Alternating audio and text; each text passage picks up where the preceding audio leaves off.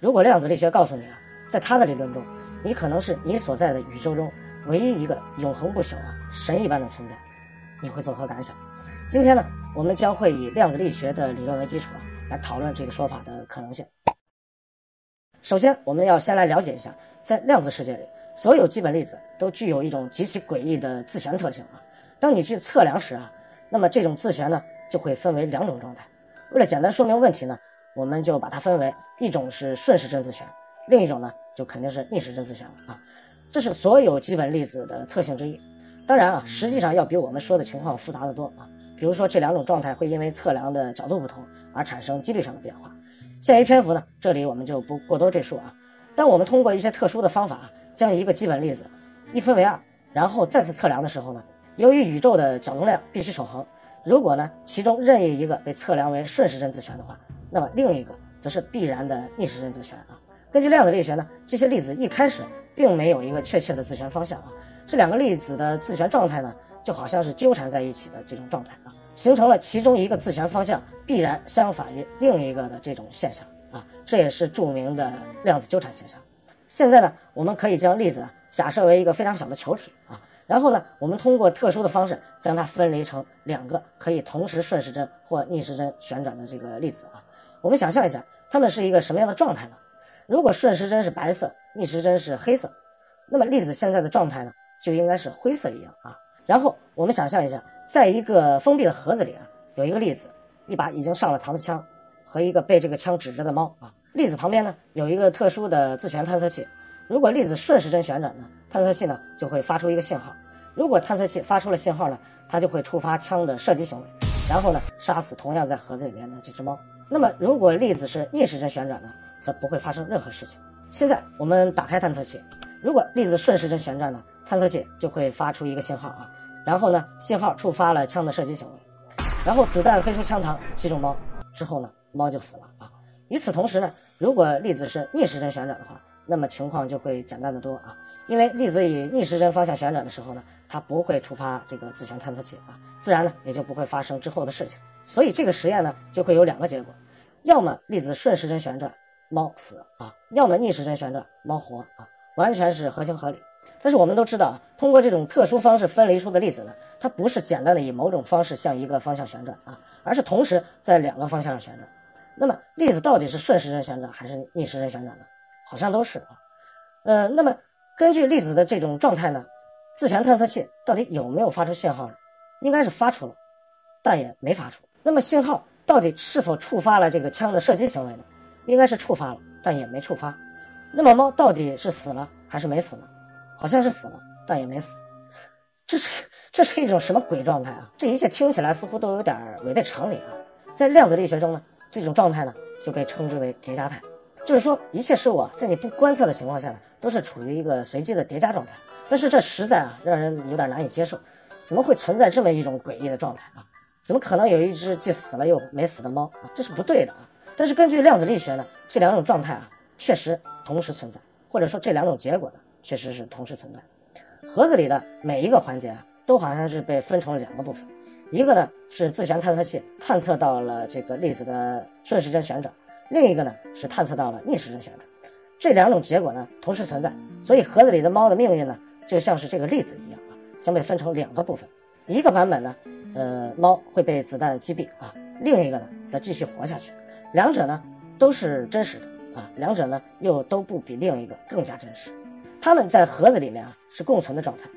可是说实话，没有人见到过这种既死又活的猫啊。这种状态呢只会存在于一个封闭的盒子内部。如果我们打开盒子，就只会看到两种结果的其中之一，要么猫是活的，要么就是死的。但是不管是哪种结果呢，作为打开盒子的人。只能看到这其中的之一啊，即使量子力学的定律说这些既死又活的猫确实存在啊，但是呢，我们也只能看到其中的一个结果。其实这就是因为打开盒子的人啊，只能存在于这两个结果中的其中一个时间线内，没有办法看到另一个版本。因为我们看到的这些物体的那一刻啊，我们自己就被分为了多个时间轴，我们不同的版本看到了不同的结果，而且呢，活着和死亡这两个结果呢。展开的这一刻，时间线上的一切啊，都将从这一刻开始发生一个巨大的变化。例如，看到死猫的实验者呢，可能会非常悲伤，以至于啊，他最终辞去了这个工作啊，改行做了其他的。而看到活着的猫的实验者呢，则继续从事这份工作。值得注意的是啊，活着的和死亡的这两个宇宙之间啊，存在的巨大差异，都是源于这个单个的微小的粒子的自旋状态。而且呢，在理论中，由于基本粒子啊是组成这个宇宙的最小单元，也就是说，这些基本粒子的状态啊，决定着我们多元宇宙的不断分裂、不断产生新的时间轴。这就是休·弗雷特在一九五七年提出的多世界理论。我们可以这样来理解这个理论：假设你站在一个悬崖边上啊，正在决定是不是要跳下去。那么根据多世界理论啊，在你做出决定的那一刻呢，宇宙就会分为两个版本，一个呢是以你跳下悬崖为时间线的一个版本，另一个呢则是你没有跳的版本。其中从悬崖上跳下去的你呢，因为意识这个宿主啊，也就是你的身体呢已经毁灭了，所以你并不知道这个版本的时间线接下来还会发生什么啊，因为你已经灰飞烟灭。而另一个版本中呢，因为你选择了没有跳下去，所以这条时间线上的你啊，则会继续沿着这个版本的时间线啊继续延伸。所以啊，多世界理论认为，每一次任何一个人做出任何一个决策啊，宇宙都会分裂成多个版本，而你的意识呢，则会一直选择处在一个无限沿时间线向前发展的这个不同的宇宙中。那么，这跟前面说到的意识不朽啊有什么关系呢？这就要提到啊，麻省理工学院物理学家提出的一项非常有争议的思想实验。从这个实验的结果来看啊，可以证明你可能啊是这个你所在的宇宙中啊唯一一个。意识永恒不朽的神一般的存在，这个思想实验呢，就是极具争议的这个量子自杀实验啊。这一次呢，我们将盒子中的猫换成你自己，盒子里的枪呢，一旦被触发射击行为呢，你就会立刻百分之百的死亡。换句话说呢，就是一枪毙命啊，死得透透的啊。呃，然后呢，链接手枪的这个自旋探测器呢，它是每三秒啊检测一次粒子的这个旋转状态啊。这一次粒子的顺时针旋转呢。你会听到咔嗒声，但是呢，并不会触发手枪的射击行为。而如果粒子是逆时针旋转的，那么就会直接触发手枪的这个射击行为，然后呢，你就会彻底从这个世界上消失。考虑到这个粒子的特性啊，所以从统计学的角度上来说呢，粒子的旋转方向呢是各有百分之五十的几率啊。所以我们现在开始，三二一，三二一，三二一，OK，现在还剩下百分之十二点五的几率。不会在下一次啊让你死掉。我们继续，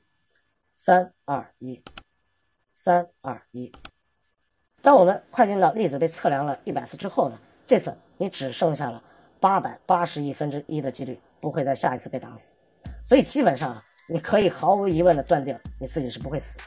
或者说你的意识啊是不朽的。说到这里，你可能还会有一些疑惑啊。其实根据这套理论呢，在每一次实验的结果发生时啊。都会出现两个版本，也就是宇宙分裂成了两个啊，一个宇宙中呢存在一个活着的你，另一个宇宙中呢则是一个灰飞烟灭的你。但是为什么你会选择存在于这个活着的宇宙中呢，而不去选择那个你已经死亡的宇宙呢？其实答案啊非常简单，在你死亡的版本中啊，你不知道自己已经死了，因为你的意识啊已经终结了，已经不存在了。只有在你活着的版本中呢，你才能知道你活着。然后呢，在下一次的实验中，同样的事情就再次发生。只要你活着的版本中啊，你的意识继续存在，而且不管进行多少次，这个结果也不会发生变化，因为你的意识啊，就像是你宇宙中的行进的主线啊，只有你一直活着，你的意识才能一直保持存在。所以我们可以看到，对于你身边的人来说，死了的你的这个结果啊，肯定就会像活着的你的结果一样真实。因此啊，虽然你可能会感觉到在你每一轮实验中幸存下来，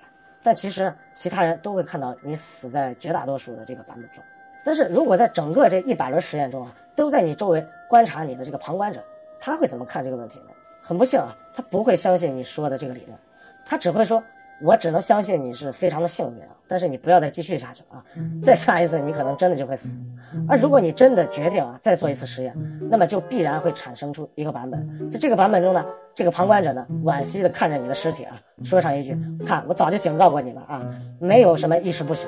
玩线了吧啊，那个沙雕啊。”而另一个版本中呢，他还会对这个活着的你说啊，